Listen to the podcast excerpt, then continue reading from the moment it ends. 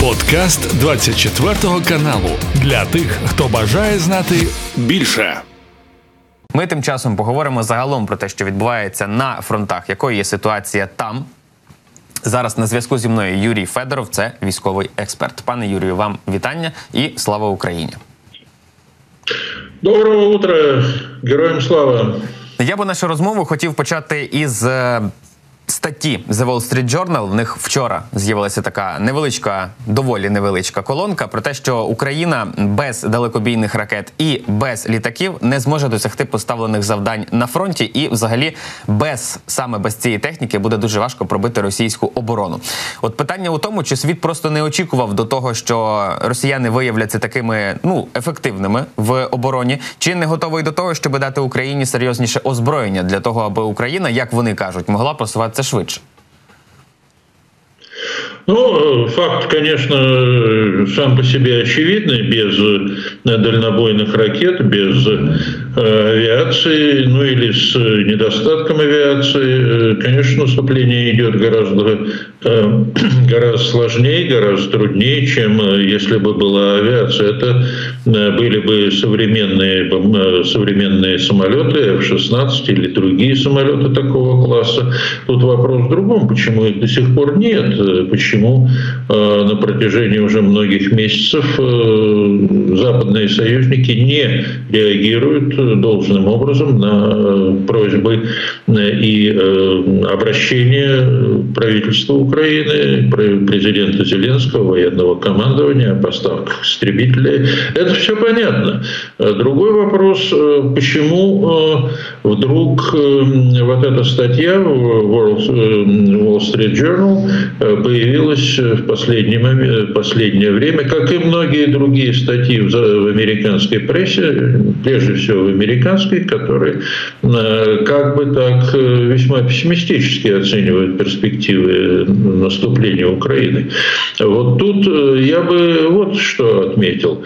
Видите, наступление может быть действительно вот начаться в самом таком прямом смысле этого слова тогда, когда вся подготовленная для этого группировка, ударная группировка вооруженных сил Украины, она насчитывает по последним сообщениям, уже даже американским, об этом говорил Марк Милли на последнем Рамштайне, насчитывает 17 бригад, из которых большая часть пока еще не введена в действие.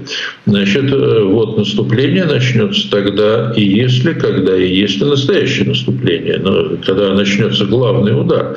Вот тогда, когда это, эти, там, ну, допустим, не 17 бригад, часть из них уже участвует в наступлении, но там 15, скажем, бригад, может быть, 12, вот когда они пойдут в бой на одном узком участке фронта.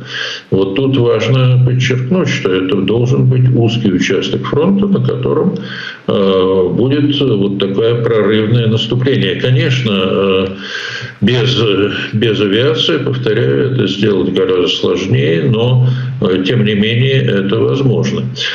Что касается других моментов, ну я бы вот что отметил. Последние сообщения свидетельствуют о том, что удары вооруженных сил Украины. Я не знаю, чем они наносятся, но сегодня утром были сообщения об ударе по Джанкойскому району в Крыму, где под, под удар попал значит, склад или какая-то военная база российских русских войск. Так что здесь все не так, не так страшно, как об этом пишут, пишут авторы этой статьи. Но, повторяю, здесь вопрос и к, к союзникам, союзникам Украины.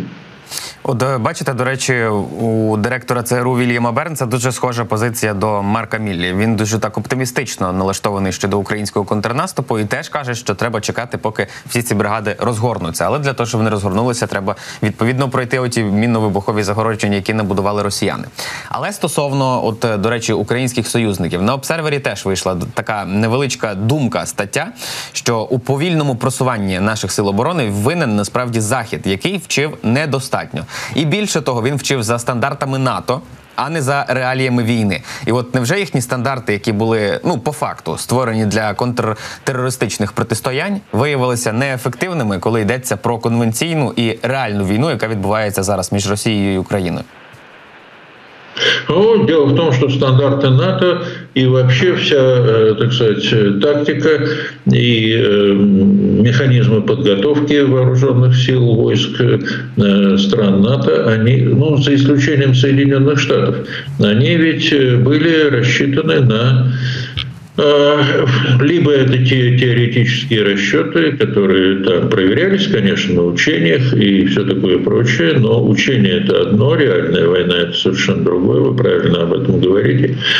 А, я думаю, что, ну так, чуть отвлекаясь от э, вот, текущего момента, скажу, что э, в странах НАТО очень внимательно изучают э, опыт э, действий вооруженных сил Украины в их борьбе с э, Россией и русской армией.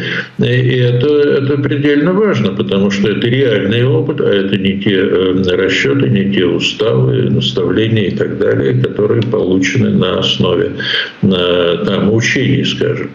Что касается практического опыта стран НАТО, ну, где он был в последнее время? Это Ирак, там э, действовали в основном американские войска, но там совершенно другая ситуация. Э, там э, совершенно другие условия, там совершенно другой противник.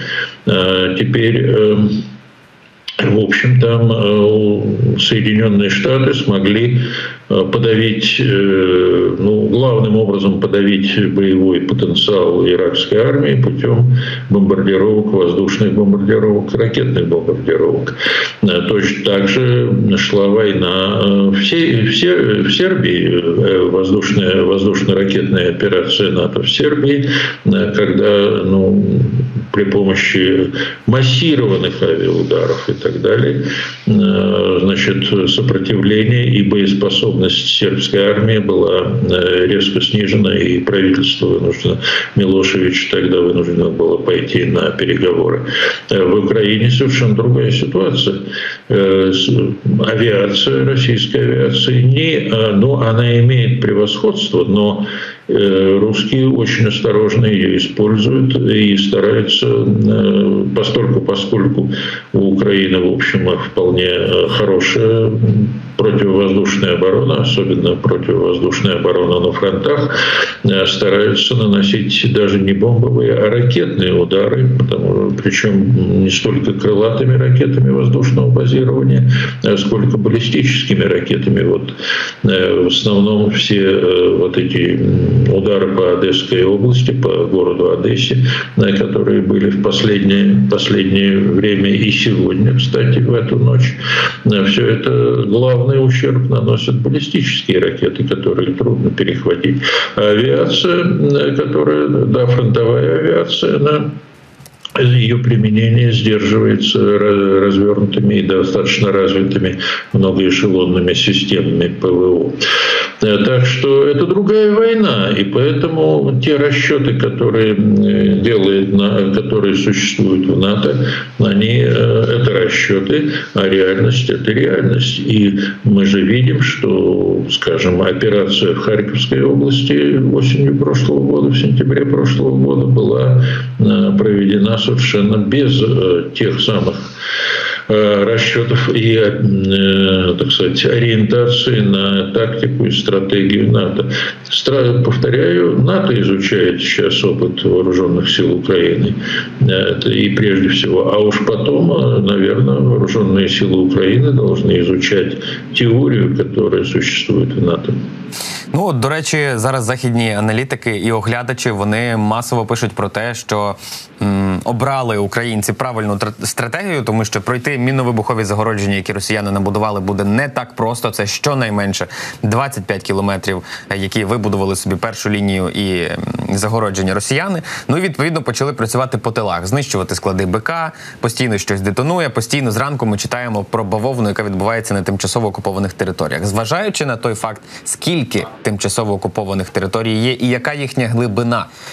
Чи зможуть росіяни, наприклад, замінувати от е, ще більше і створити ще більше ешелованих е, ліній оборони? Чи зможуть е, скільки часу займе, от, до прикладу, вибивання оцих складів? Тому що знищується один, але це глибина 96 кілометрів. На цьому проміжку можна позаховувати ще стільки складів, що по них ще буде і буде роботи. Тому що мілітарний, до прикладу, писав, що далекобійних ракет не так уже й багато. До того ж, Хаймерса їх є всього 20 станом на цей день. Что касается минных полей, ну, совершенно понятно, что минные поля, которые установили э, русские, их трудно проходить, это, это достаточно очевидно. И э, трудно проходить, особенно в условиях, когда э, саперы, и, которые прокладывают проходы, и противоминная техника, которая предназначена для проделывания проходов в минных полях, они действуют в условиях, когда по ним ведется артиллерийский огонь, это все понятно, но э, посмотрите, э, самые тяжелые минные поля Э, которые были установлены. Они были установлены, например, к югу от, ну, в районе Времевского выступа, к югу от Великой Новоселки. Там вооруженные силы Украины, как бы это сказать, есть такое даже выражение, прогрызают эти вот оборонные, оборонные сооружения, прогрызают минные поля, продвигаются и Э, другое дело, да, потери очень потери большие, безусловно, и темпы продвижения медленные. Но, э, но такова война, тут ничего не сделаешь. Э, либо нужно отказаться от наступления, но это невозможно либо, либо продвигаться так, как продвигаются сегодня вооруженные силы Украины. Тут другого выхода я не вижу. То, что Э, но как только вот эти минные полоса минных полей будет э, пройдена, она в некоторых местах уже пройдена, как я понимаю, потому что так, если посмотреть на карты, то зона боев уже приближается к линиям э, вот этих фортификационных сооружений. Ну что такое фортификационные сооружения? Это траншеи, это противотанковые рвы, это линии окопов, там эти зубы дракона и так далее далее. Э, все это действительно так. Э, но э, там же есть люди, которые все эти сооружения, они действительно и действуют тогда, когда их эм, защищают люди, когда люди, то есть в данном случае русские солдаты, русские солдаты и офицеры, которые готовы их защищать, но вопрос же в том, готовы ли они а вот это вопрос, который, как я понимаю, должен выявиться в те самые ближайшие уже, наверное, дни, может быть, недели, когда э, зона боев, когда вооруженные силы Украины вплотную подойдут к этим э, линиям фортификационных сооружений, которые, да, они протянуты. Это достаточно густая линия, сеть таких линий, даже такая паутина, я бы сказал, в Запорожской области. Но, но вот мы посмотрим, а вполне возможно, что русские просто побегут э, тогда, когда они столкнутся непосредственно с э, вооруженными силами Украины, вот уже в районе тех самых э, траншей, противотанковых рвов и так далее. Что касается минных полей, я повторяю, да, действительно, это, ну, об этом все пишут, тут ничего нового в этом нет.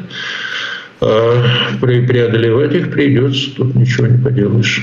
Ну, тримаємо кулаки, як то кажуть. Пане Юрію, я вам дуже дякую за розмову. Дякую, що долучилися до цього ефіру. І нагадаю, що на зв'язку зі мною був Юрій Федоров, це військовий експерт, з яким ми говорили про ситуацію зараз на фронтах.